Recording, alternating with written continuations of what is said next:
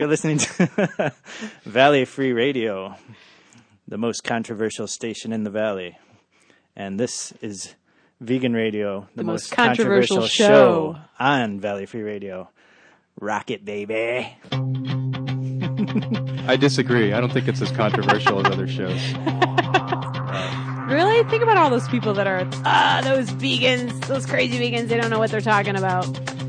I suppose it could get more controversial. I think we're going to get pretty controversial today, actually. That's right. Today. We're going to have the vegan abolitionist on our show. That's right. And it's not somebody who wants to abolish veganism. Thank goodness. Not another one of those. Nope. It's an abolitionist who happens to be vegan. Gary Francione. Yep. And as we are about 50 yards away from a statue of Sojourner Truth, it's so appropriate. Mm. Hear, hear. Oh, yeah? We are indeed. So maybe someday there will be a statue of Gary Francione made out of melted pennies? Yes, I think so. Probably right in the same place. Yes, listeners, the show you've been waiting for. Derek, Scott, Megan, and Gary Francione. Abolitionism versus welfareism in the animal rights movement. That's right. Should we take better care of our slaves, or should we abolish slavery altogether? That's right. That was often a question back in the day. And for those of you who are still eating meat, you have a bigger ethical dilemma to confront. And we'll help guide you through it. We'll hold your hand. Vegan Radio. Because guiding you day by day. You probably don't know what the heck we're talking about. Maybe not. So that's what this show is going to have in a little bit. We also have some news. There's a... vote coming up, some kind of for the president. Yeah. Tonight are the vice presidential debates. Oh, that's right. Which I don't know if they're worth watching. I was just listening to Democracy Now today. They were talking about how there's a nonprofit organization that is kind of in the pockets of the Democrats and Republicans that devises the whole debate scheme and won't let any third parties in. And well, don't they have somebody new hosting the debates tonight? It's some PBS woman. I see. Well, I don't mean the person, but a new organization. Oh, I don't know. No, not according to Democracy Now. Oh, okay. So which is another fine show on this very radio station. Indeed, it is, but not as controversial as Vegan Radio. No, isn't something coming up about decriminalizing marijuana? Oh yes. So well, that's what I was getting to. But first, let's toke up. In your roundabout way.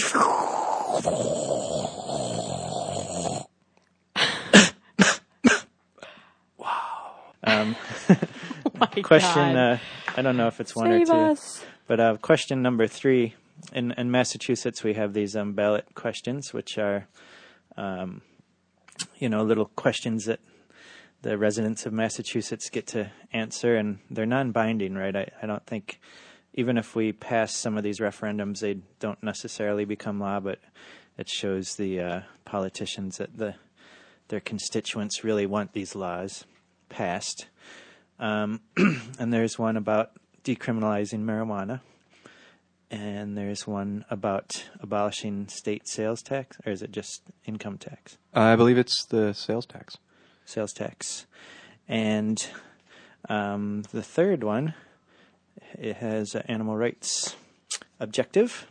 All right. And that is the Greyhound Protection Act, which would abolish greyhound racetracks in the state of Massachusetts. Beautiful. Abolish. Beautiful. How many times has this been on the ballot? I think this is the third time, and the greyhound industry has a lot of money behind it, whereas your average animal rights activist doesn't. So it's grassroots action to get this passed, and Gary Francione, our guest, is against all these propositions that would give farm animals better conditions, but I'm not sure how he feels about propositions that don't have to do with farm animals, such as this greyhound thing. So that's a question I want to ask him.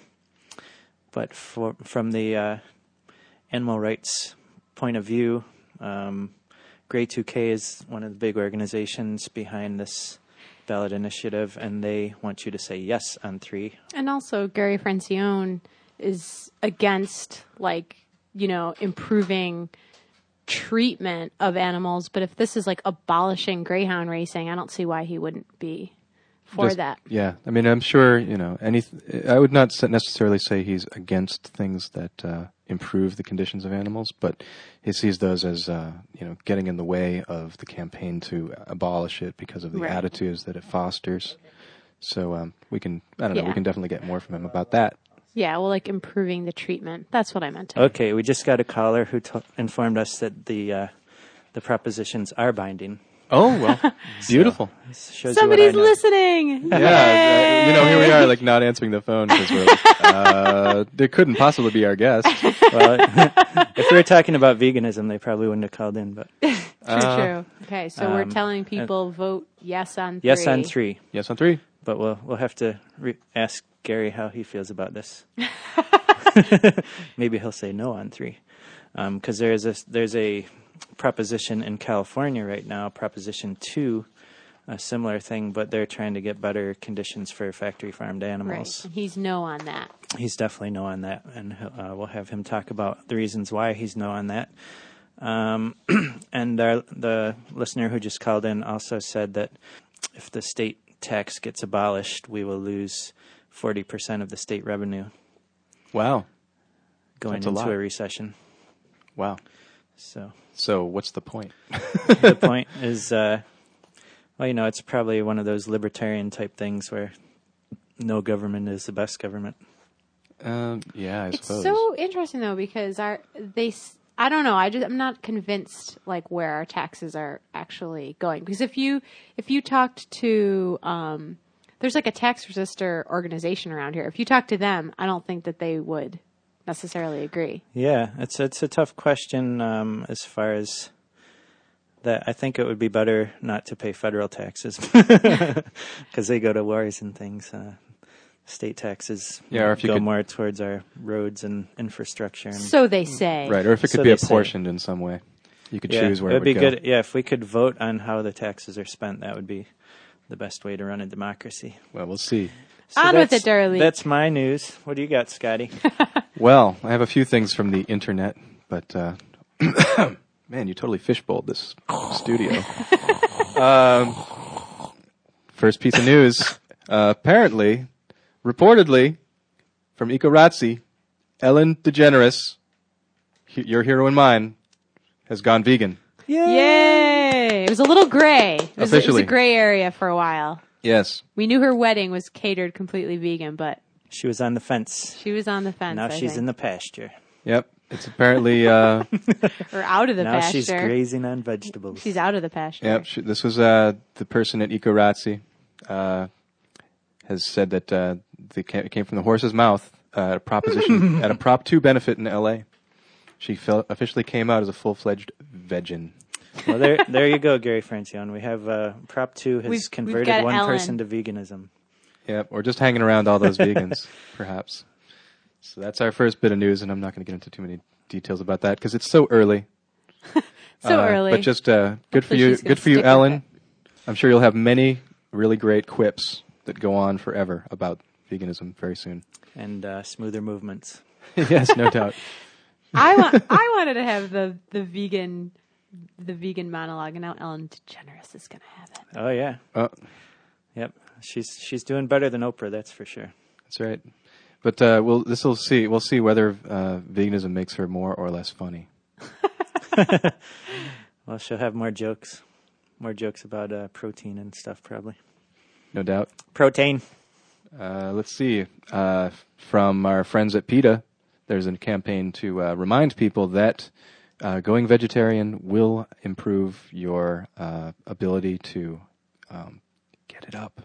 They've already done that campaign. Oh, come on. We all know that. This is old news. Okay. Let's pass on that. Everyone knows, so let's move on. Are you talking about PETA on a Gary Francione show? I mean, it's pretty obvious, you know, if your lines are clogged with fatty deposits, you know, things aren't going to... Yeah. Yep. This you men out there who think eating meat makes you more manly, it actually makes you...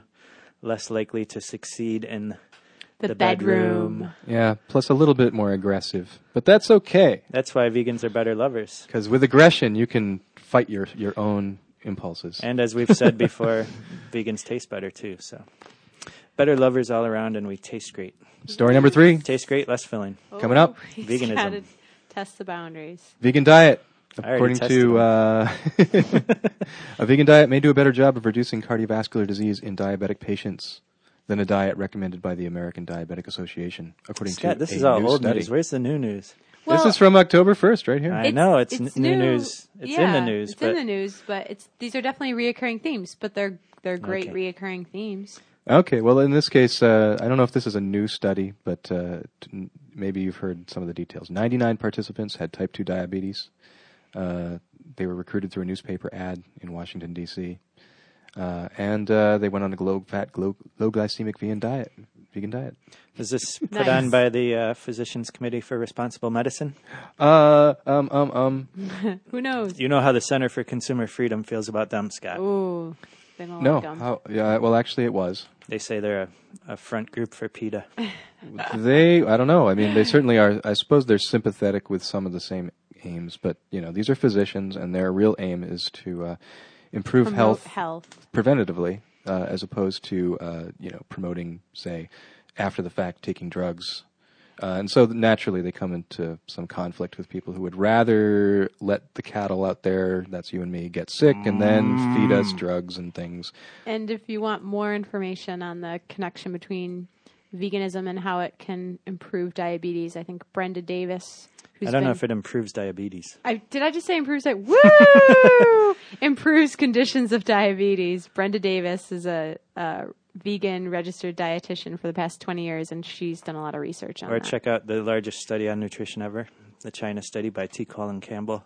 Right. Now out in book form. That's right. I think it's Colin Campbell, isn't it? Colin. That's right. And then the FAO report. You know my predilections. Check out the FAO report as well, which would constantly point to these things. In another story, and this is relevant a little bit, apparently the speechwriter for Sarah Palin, Matthew Scully, the man behind Palin's speech at the convention, in which she, made all kinds of jabs using inaccurate but conventional wisdom at Barack Obama. Yes, he's a vegetarian. He's a vegan, I thought. Yeah, well, and he wrote a book called Dominion. Yeah, he wrote a book called Dominion about basically the religious connection to veganism and religious, and how the Bible supports vegetarianism and veganism. And he wrote Sarah Palin's speech, who, as we know, is awful to animals. Yep. I don't get it. I get it, Scott. Well, the thing is, if he's a Republican, right-wing Christian, and he likes money. I don't know about any of that, but I suppose he may be. But I guess if you want to have a good influence, you have to hang around people who may give you a little bit of a oogie feeling. Oogie, yeah. So apparently, this speech was written before the Republican convention. It was one she was using, and she just kind of modified it for the format of the convention. Oh my god! Oh, I see. She just has a general format speech that she goes around. Well, apparently, I've also heard that she's been using the same speech since the convention. She goes to towns, and they don't let reporters ask her any questions or anything. She just gives the same talk over and over. And this is ridiculous. Wow. Just like Mark Twain. She's so who knows what's going to happen to her tonight? But with the Republicans and the Democrats have these contracts, how the whole debate's going to play out, pretty much. So. Yeah, I'm tuning in to see whether Sarah or Joe Biden is going to be wearing more makeup. And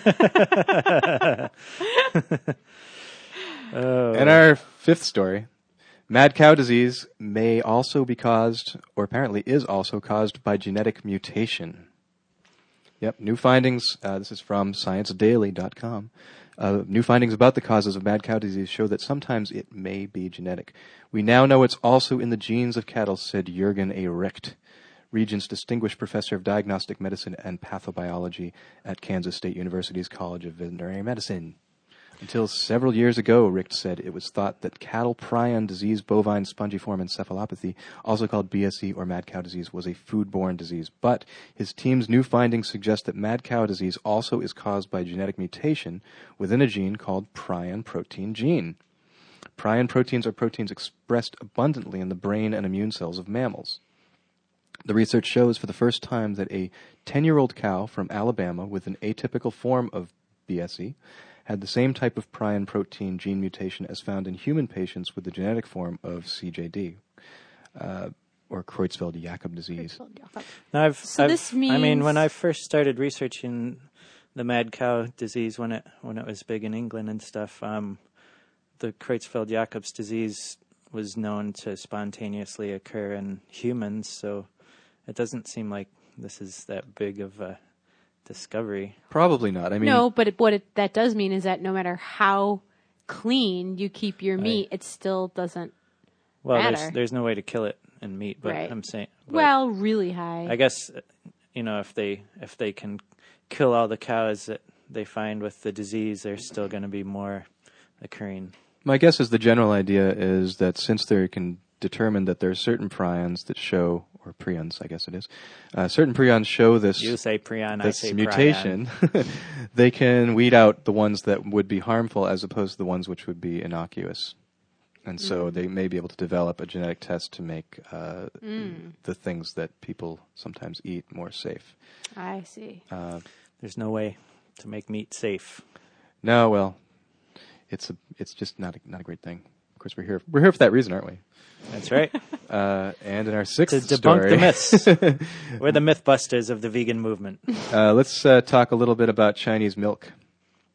Moo. Now, apparently in China, they've determined that 12% of the milk products that they tested were tainted with melamine, which is a peculiar stuff that when you put it in milk and water it down, it makes it look like it's still whole, because it comes out in their tests as protein. So we talked about this one a couple weeks ago, I think. We did. Now, we talked about the initial recall. Now they've done some tests and determined that apparently as much as 12%, maybe more, of the dairy products produced in China are tainted in this way. And the thing is that if we're only limited to China, it might not be a big deal for us. But apparently they...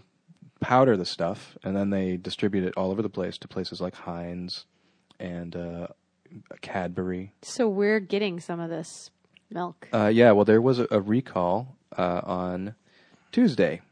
That's 2 days ago. Yep, apparently they were the third multinational food group in less than a week to issue a product recall linked to the melamine scandal, highlighting weaknesses in global food safety practices. Unilever said it would stop using Chinese milk powder for some products after it found melamine, an industrial chemical that has made thousands of Chinese children sick, in batches of Lipton-branded tea powders exported to Hong Kong. Isn't it just easier to go vegan? It's so much easier. It's so much healthier. Yeah, I suppose so. And, we could talk about the EPA's rocket fuel additive ruling that was recently done that kind of implicates, all the vegetables and everything that comes out of the ground, and everything and all of our water has this rocket fuel additive in it. We don't know how much, and now the EPA has decided not to rule and come up with a standard for how much of that stuff would be safe. So, when you're eating spinach, you're getting a little rocket fuel additive in it, and there's really not much we can do about it unless we totally eliminate all use of rocket fuels. Like I said last week, I am the Rocket Man. So we have Gary Francione coming up. You're listening to Vegan Radio on Valley Free Radio 103.3. And we're going to have a little musical interlude, and we'll be right back with Gary Francione.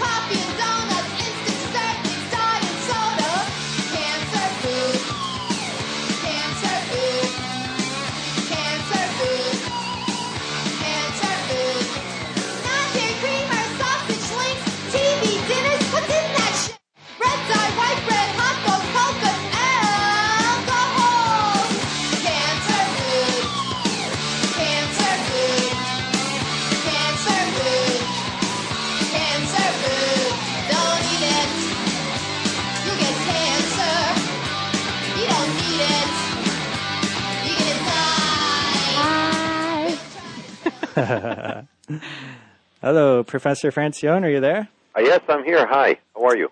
Great, how are you doing? I'm very well, thank you. Gary Francione is a distinguished professor of law, and Nicholas D.E.B. What is that? Nicholas D.B. Kotzenbach. Maybe you should do your own introduction. Nicholas D.B. Kotzenbach, scholar of law and philosophy. At Rutgers University School of Law in Newark. It's great to have you on the show. Thank you very much for having me, Derek. You're welcome. We also have Megan and Scott here. Hi, Gary. Megan. Hi, Megan. Hi, Scott. Hello.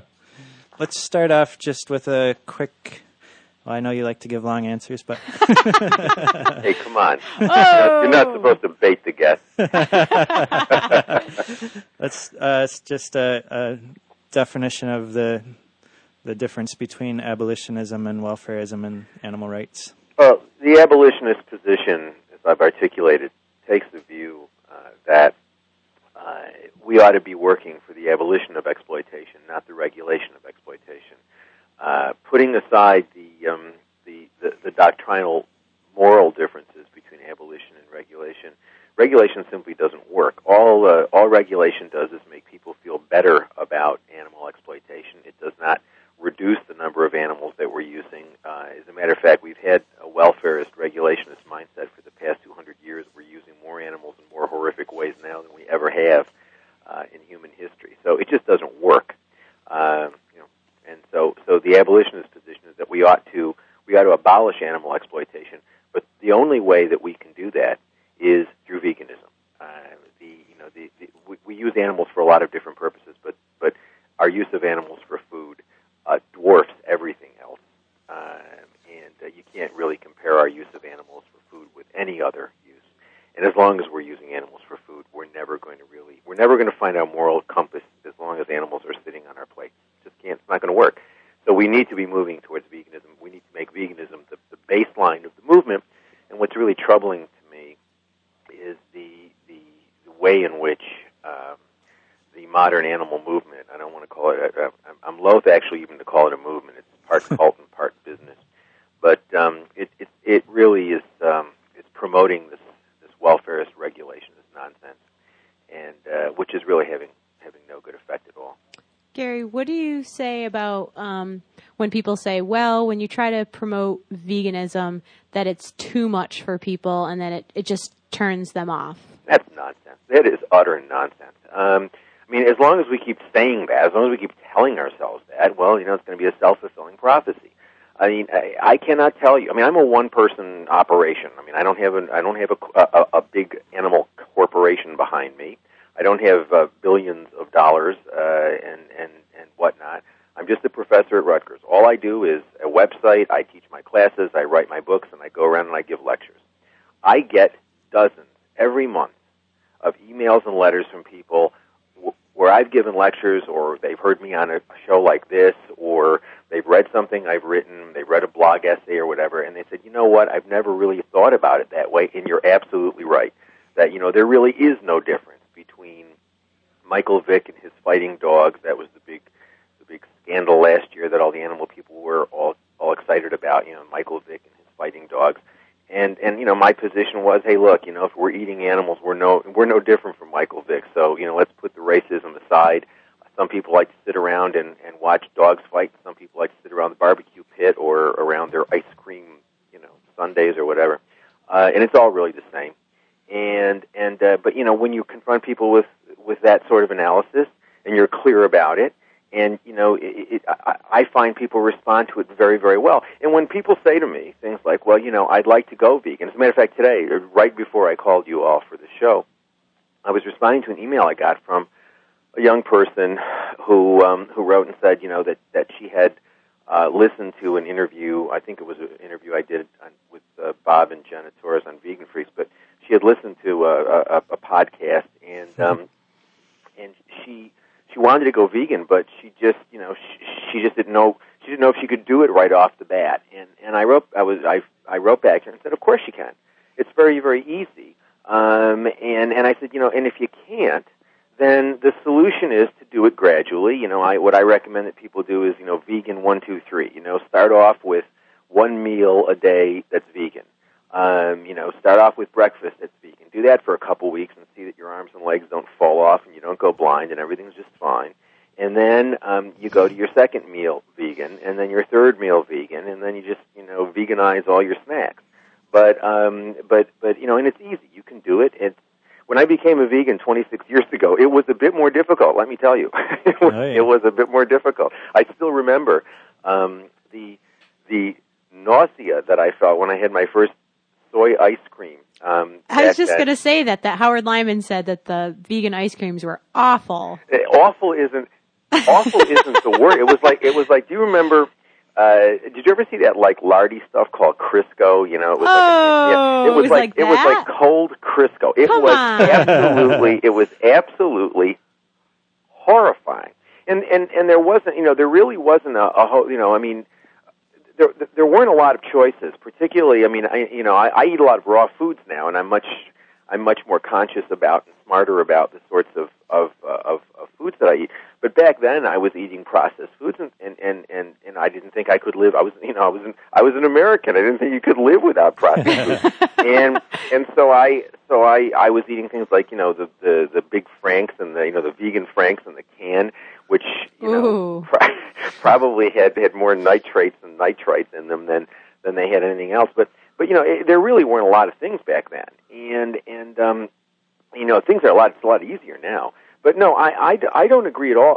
I think what's really dangerous is this idea that you have all these large organizations promoting Happy Meat, and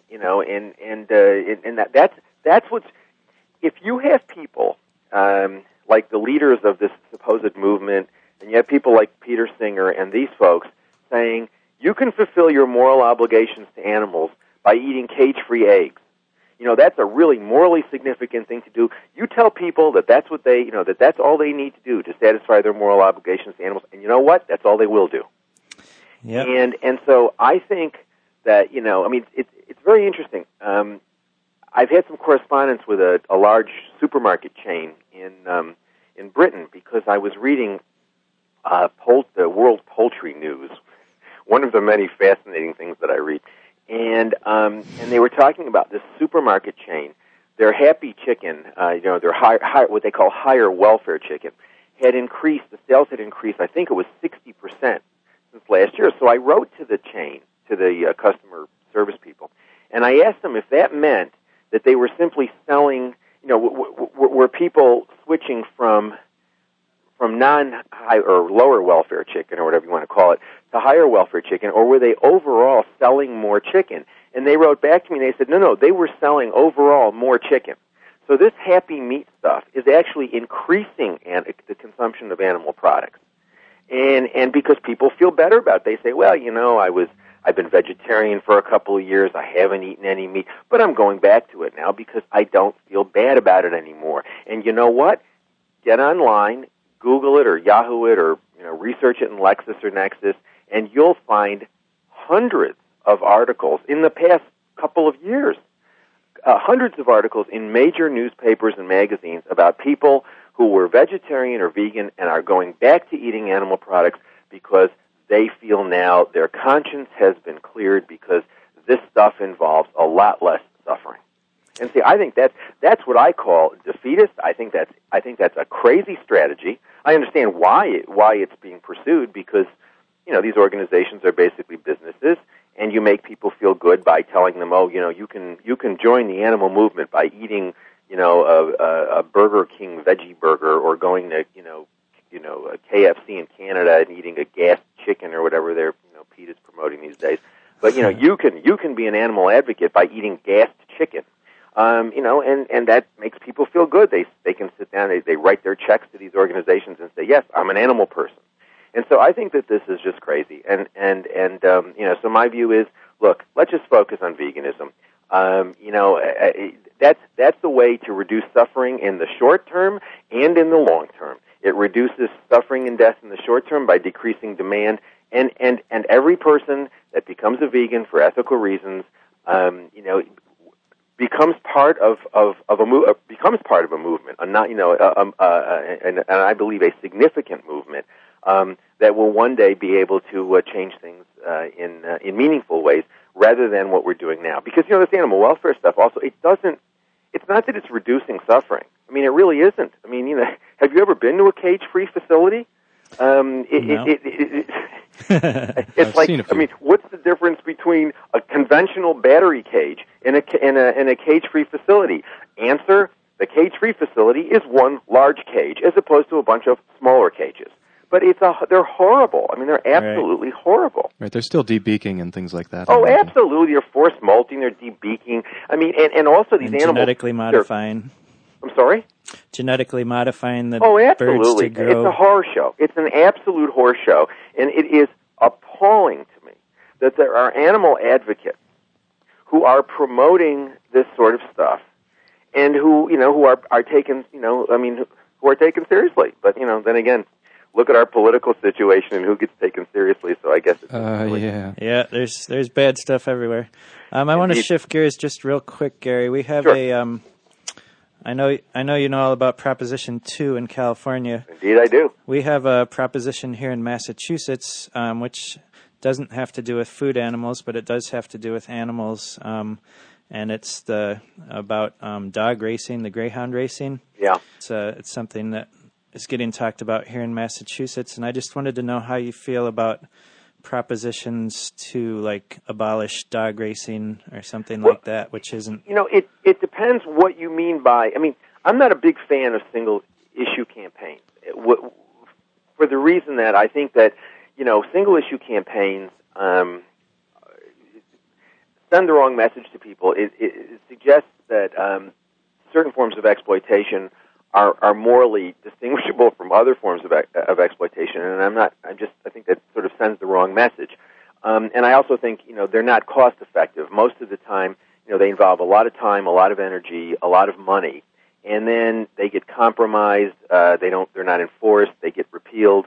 You know, the history the history of animal welfare laws is a very sorry history indeed.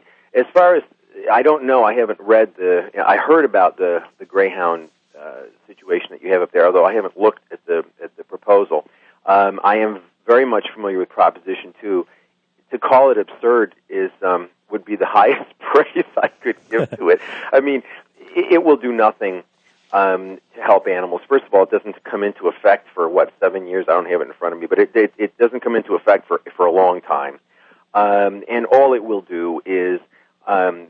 Again, make people feel better about eating animals produced in California. It is not. There are so many exceptions to it. It will, if it ever comes into force, and I don't think it ever will. Just like I don't think that the foie gras ban that they have in California, which is supposed to come into effect in 2012, my guess is that's never going to come into effect either. So I don't think these things. I mean, they're absurd pieces of legislation. As a matter of fact, I use them. I use them as teaching tools to sort of show students what really absurd pieces of legislation look like, because some of these things are really dramatically bad. And given that a lot of legislation is bad, these things really do stand out in a field of bad legislation. But I think Proposition 2 is a disaster, and I don't think advocates should support it. I think that people who are serious should send a very clear message to organizations like HSUS. That they should perhaps take some of their $225 million that they're sitting on top of, which is basically $250 million, or almost $250 million, and they should do some serious things and stop promoting this sort of stuff, and you know, getting people to these are fundraising gimmicks. I mean, that's what these things are. They're fundraising gimmicks. Gary, have you ever been able to just be in a room with, say, like Gene Bauer or Wayne Pacelle? And just talk to them. Obviously, you don't know. You don't look. I've been doing this for 30 years almost. I used to be PETA's lawyer, so Ingrid Newkirk and Alex Pacheco were once very good friends of mine, and I know Gene Bauer real well, and Lori Bouston and Wayne Pacelle. I knew Wayne Pacelle when he was working at Fund for Animals. I knew him when he was in diapers. Okay, I mean, I've known Wayne Pacelle for a long time. Yeah, I mean, so I know these people, and you know what? It's not that I think that they're bad. I'm not saying that they're bad people. You know, I just think they're wrong. Right. And I think they've talked themselves into, which is not, you know, it's not uncommon for people who are involved in big money enterprises So basically, and you know, who are into these sorts of scenes that they're into, that they can talk themselves into believing that that they're doing God's work. And you know, I mean, I'm sure. I mean, I've known Wayne for a long time, and I'm sure that Wayne thinks that I'm sure Paul Shapiro thinks that that Proposition 2 is a good idea. I just don't see it. I mean, I don't see it. And what troubles me about them is there's no discussion in this movement, because discussion takes away from fundraising. But there's no debate and discussion, because I was on Bob Linden's show, and invited. I said because Bob was asking me some questions about Proposition 2. I said, look, why don't you have Wayne on and let's talk about it? Yeah, let's debate it. He wouldn't do it. Really?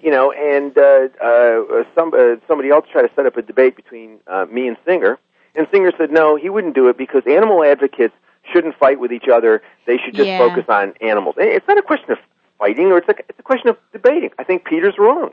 I think Peter's very wrong.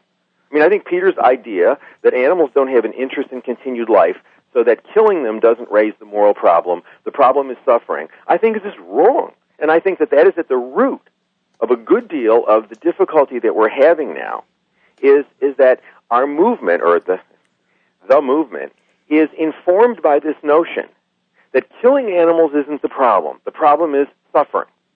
So it's not a problem that we're using them, it's a problem how we're using them. I think that there ought to be all sorts of debate and discussion about these things. Absolutely. But they don't want to do it. Right. They don't want to do it. And I understand why they don't want to do it, because you know what? What can you say in favor of Proposition 2? All you can say is that, well, it's a step. It's a step. Oh, really? It's a step. Okay, well, tell me. Give me one example of a situation in which we've had animal welfare laws for 200 years. Show me one empirical, historical example where the regulation of exploitation has done anything but increase animal use.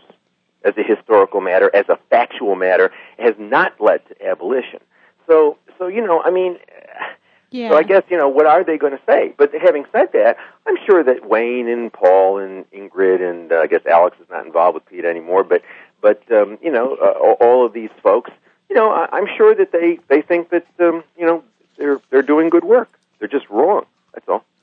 I wonder, what you might say about people who might say that, well, abolition, it's an all-or-nothing approach, and with, huge multinational corporations, McDonald's and others, KFC, just relying on animal exploitation, how can it ever be got rid of at all?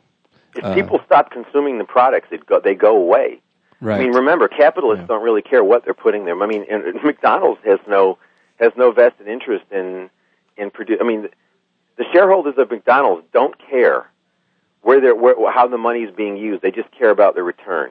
If demand goes down, then people put their capital elsewhere. So is the job a very large job? The answer is yeah, sure it is. Because really, I sort of think about it as I'm very, very committed to the notion of ahimsa, nonviolence, and I very much see animal exploitation as part of a global problem, or it's part of the human condition of violence. We're violent, and not just towards animals, but not towards just non-human animals, but towards human animals as well.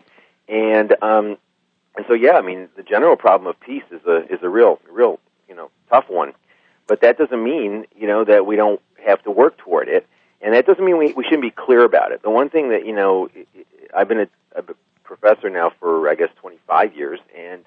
And, education is challenging. And one of the things that we really need to do is to make things understandable and comprehensible to people. And I think we need to be clear. And one of the things I like about, the approach I've been developing, the abolitionist approach, is it's really very clear. It basically says we cannot justify our exploitation of non-humans. There is no moral justification. That killing them is wrong. Making them suffer is wrong, but killing them is wrong as well. And certain forms of slavery may be better than other forms of slavery, but no form of slavery is morally justifiable. And so, therefore, we ought to move in the direction of abolishing animal use. And the way we do that is through veganism, which is applying the principle of abolition to one's individual life. It's nonviolence in action, in a sense. And it really is. It's quite. Let me just close my door here because my rescue non-human companions, all of whom, by the way, I want to say are vegans. All of our dogs are vegans, yeah. and have been for people always ask me, are your dogs healthy because they're vegan? You know, I have a dog who's we can't figure out exactly how old he is, but he's he's going on 19, and wow. and we've had him for 9 years, and he was at least 10 when we got him, and he's blind. And he's had a couple of dog strokes, what they call old dog vestibular disease, but he's still kicking. He's got the blood work of a puppy. We've gotten dogs. All of our dogs have been rescued dogs. Obviously, we don't go to pet shops, and we get rescued dogs. And we've had a number of dogs with health problems who have lived remarkably healthy and good lives, all of them on vegan diets. But in any event, so no, I understand your question. You know, it's rough. There's a lot of multinational corporations out there, and there's a lot of stuff. There's a lot of things that we need to address, but we're not addressing them through welfare. That's clear to me. I mean, it's sort of like saying, well, yeah, it's a tough job, right. But that doesn't mean that we ought to be promoting. And I'm not saying that you're saying this, but I'm saying, but there are people in the movement who are that oh yes, it's a really insurmountable task, so we've got to do it through welfare. And the answer is, well, wait a minute, it's a very, very large task. I don't know that I call it insurmountable, but I mean it is a very significant task. But that doesn't mean we're ever going to get anywhere through welfare because the evidence is clear. It's not doing anything. Well, I think what people envision is that, there'll be somehow some cabal will be able to set up laws that make the production of meat illegal, and then suddenly they'll all be abolished, whereas that's not at all what you're talking about. You're talking about really just changing people. Oh, no, I'm not, look, I'm a law professor, and I have been saying for years, the law is not going to, we're not going to get. I mean, look, if you want a revolution tomorrow, yes, I do. Then pass the law. Lead it, Gary. Lead it. Pass a law that says you can't, eat meat or something like that, and you would have people in the streets. I mean, or have a law. I tell you something. Have a law that got rid of intensive agriculture in any significant way, thus driving up the price of meat in a significant way, and other animal products. You'd have massive political resistance to that. This is not something that's going to be won in the courts of law. Law is an inherently conservative device. The law never leads in any moral struggle. It follows. The only time in my life as a lawyer where the law has actually gotten out in front of moral consensus was with abortion in 1973, and we see what's happened to that. I mean, basically, yeah. Roe versus Wade has been chipped away from the moment it was handed down. So, the law is a very conservative instrument. It doesn't lead; it follows. The law is not going to be, in the forefront here.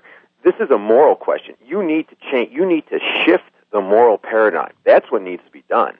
That's absolutely clear. You need to get people. And you know what? It's difficult, but it's not as difficult as you think it is, because remember something. Most people have had close contact and relationships with non-human animals in their lives. More than half of the people in this country live with a non-human companion and love them. And so... Now, I'm not, I don't believe that we ought to have to. I think we ought to give homes to the animals that we have. I don't think we should continue breeding them so that we can have companion animals. But the reality is we do have them, and we've had them for a long time. And people love them. And what you really need to focus people's attention on, and I do this all the time, it's a very effective pedagogical device. Sort of go into a room of students or, people that I'm giving a talk to and say, how many people in this room have a dog or a cat or some other non-human animal they love and member of their family and whatnot. And, you have a bunch of hands go. Most people in the room put their hands up.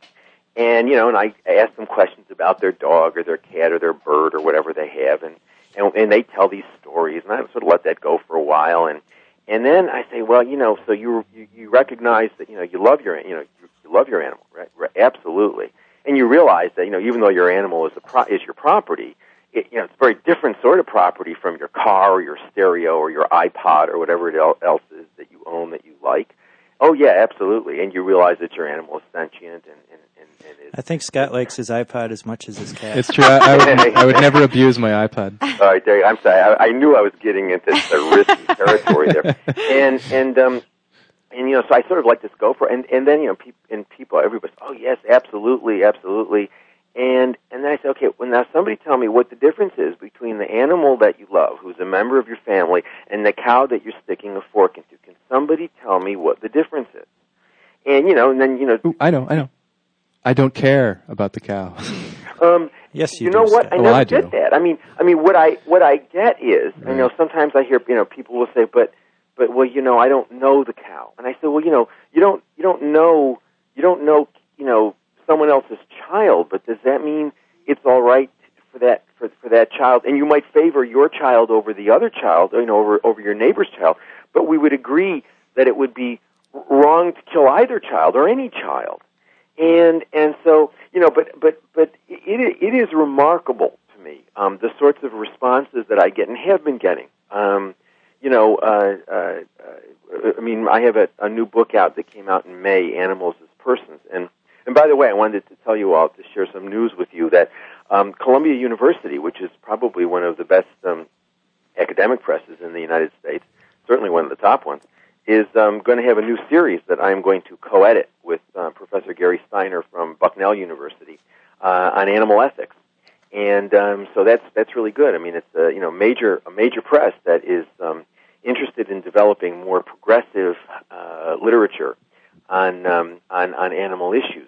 So that we're very, very, very excited about that.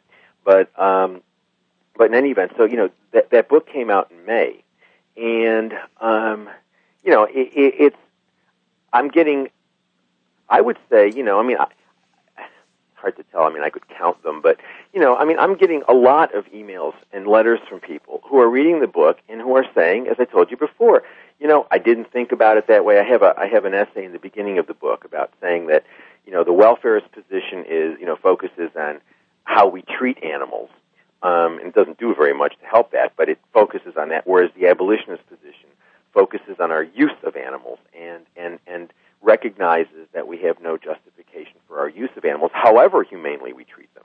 Not that we treat them humanely, but even if we did, it wouldn't address the fundamental moral question. Yes, it would be better if we were more humane slave owners, but it wouldn't address the underlying morality of slavery.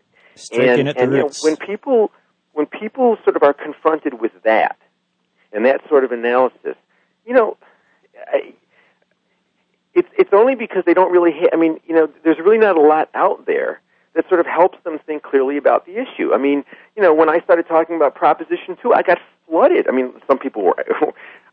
I admit some people were very angry with the position I was taking about Proposition 2. Indeed, some were very, very angry and sent me very unkind emails, very unkind, nasty emails. But many more people, probably 5 to 1, you know, were writing saying, "Gee, you know, I've never thought about it that way before." You know, I had one guy who was a big supporter of Proposition 2, and he stopped supporting it. He was a big fundraiser for it. And he stopped supporting it, and he said, "This is absurd. I agree." You know, he said, "I didn't realize it." You know, I mean, people don't read these things. I mean, we know Paul Shapiro or Wayne Pacelle, you know, come and tell them, this is going to help animals. This is great. This is going to help animals. And say, "Oh, yes, yes, yes. Okay, fine. We'll support this." People don't bother reading the thing. I mean, it's only 3 pages long, and it's not that complicated, but people don't read the thing. I saw you have it posted on your website. I'm sorry? I saw you had the whole thing posted on your website. Yes, I know. It didn't take very many bites. I mean, it's only 3 pages or whatever it is long. But people don't read that stuff. They don't realize that there are a lot of exceptions. They don't realize that this is, you know, this is something that doesn't come into force for a long time. They don't realize, you know, they just don't realize this sort of stuff. Well, it seems like people are, especially animal advocates, are in a catch-22 because if they don't support it, they seem to be not supporting either idea. and they want to go in that direction, and so they support what is available. Yeah, but, you know, I understand the... that was Scott, right, not Derek? Yeah. Yes. Okay. Scott, I understand the motivation and the impulse. I understand it.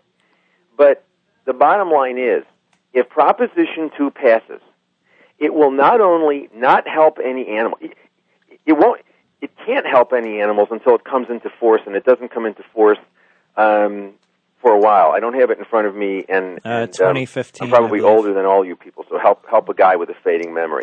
2015. Yeah, okay, 2015. All right, so it doesn't come into effect until 2015. Thank you, Derek. And it doesn't come into effect till then. So it can't help any animals till then.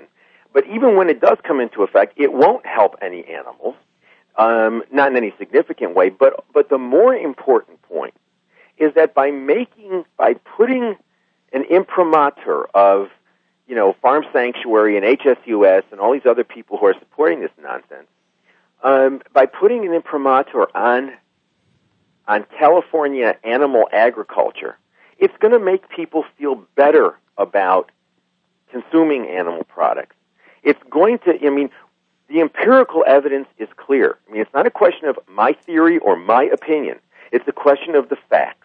The facts are clear. We are witnessing a happy meat phenomenon right now, where you are seeing people who haven't eaten animal products, or at least some animal products, in some number of years, who are returning to that. You are seeing the market for these things mushrooming. So, I mean, you know, if the result, if the net result of Proposition 2 is that more animal products get consumed and not fewer, well, then what sort of victory is that? What sort of incremental step is that? And, you know, I mean, point. So, I mean, when you have a supermarket chain in Britain that has a 60% increase in the sale of its higher welfare, quote, higher welfare, that's not my expression, it's theirs, right. But in the sale of their higher welfare chickens, what sort of victory is that? Yeah, so, I suppose when it happens is you get these political victories, which give the appearance, and everyone's all, you know, living in that particular mind space, and they just don't see the actualities. What happens is, you know, it's like when I go to my mailbox at the university, you know, there's always like 6 million, you know, pieces of mail from every animal organization on the planet, all claiming victory for the same things, and all telling me, I can stop all the atrocities if only I sit and write my check. And, you know, and basically these corporations have turned, you know, and they're all this way. I mean, you know, they're basically, I mean, you know, all the national organizations are this way. They've turned, and activism has become check writing. You know, give your money, stop the atrocities, we'll do it for you. Couch activism. Sorry? It's activism from the couch. That's right. That's right. And that's why we're, you know, and you know what? That's not only the reason why we are in the mess we're in with the animal situation, it's the reason why we're in the mess we're in as a general situation, you know, as a general problem. But you know, so I think that, you know, and remember, it's also, it's a, you know, we don't live in a world of unlimited time and resources. You know, every dollar that we're spending on these welfare campaigns is a dollar less and a minute less of time that we're spending on vegan education. I mean, can you imagine if you had an organization like HSUS with a sitting on top of $223 million and an annual revenue of $125 million? If an organization like that were to put substantial revenues into vegan education, now of course that would perhaps irritate a number of their members, I'm sure, most of whom are not. Probably never even saw the word vegetarian or vegan, let alone are. But because then it's very much of a dog and cat organization. But can you imagine what would happen if they put that time and energy and the money into vegan education? What sort of effect that just? That'd be great. And school lunch reform, things like that would be awesome. Yeah, I mean, it would be. I mean, really. Why not have? I mean, I've been trying to get these people for years to sort of do a vegan 1, 2, 3 campaign. You know, I mean, just a big educational campaign. You know, go vegan. If you can't go vegan right away, here are 3 easy. You know, these are easy steps for you to take to go vegan. But make it clear that the problem is using animals. We're deluding ourselves And by thinking that the problem is how we treat them, because then the goal becomes to make the treatment better, and that's the problem.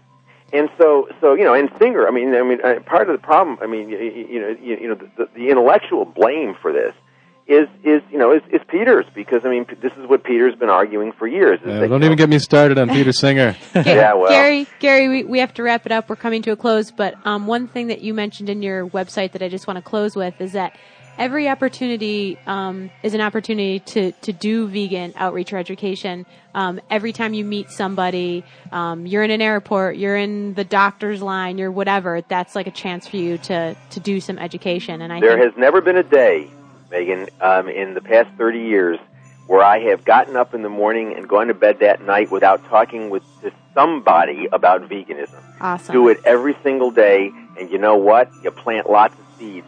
Some of them grow, some of them don't, but they're there.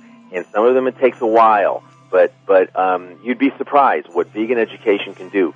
Thank you for all of your efforts, and I hope people will visit our, the website that Anna and I have, www.abolitionistapproach.com.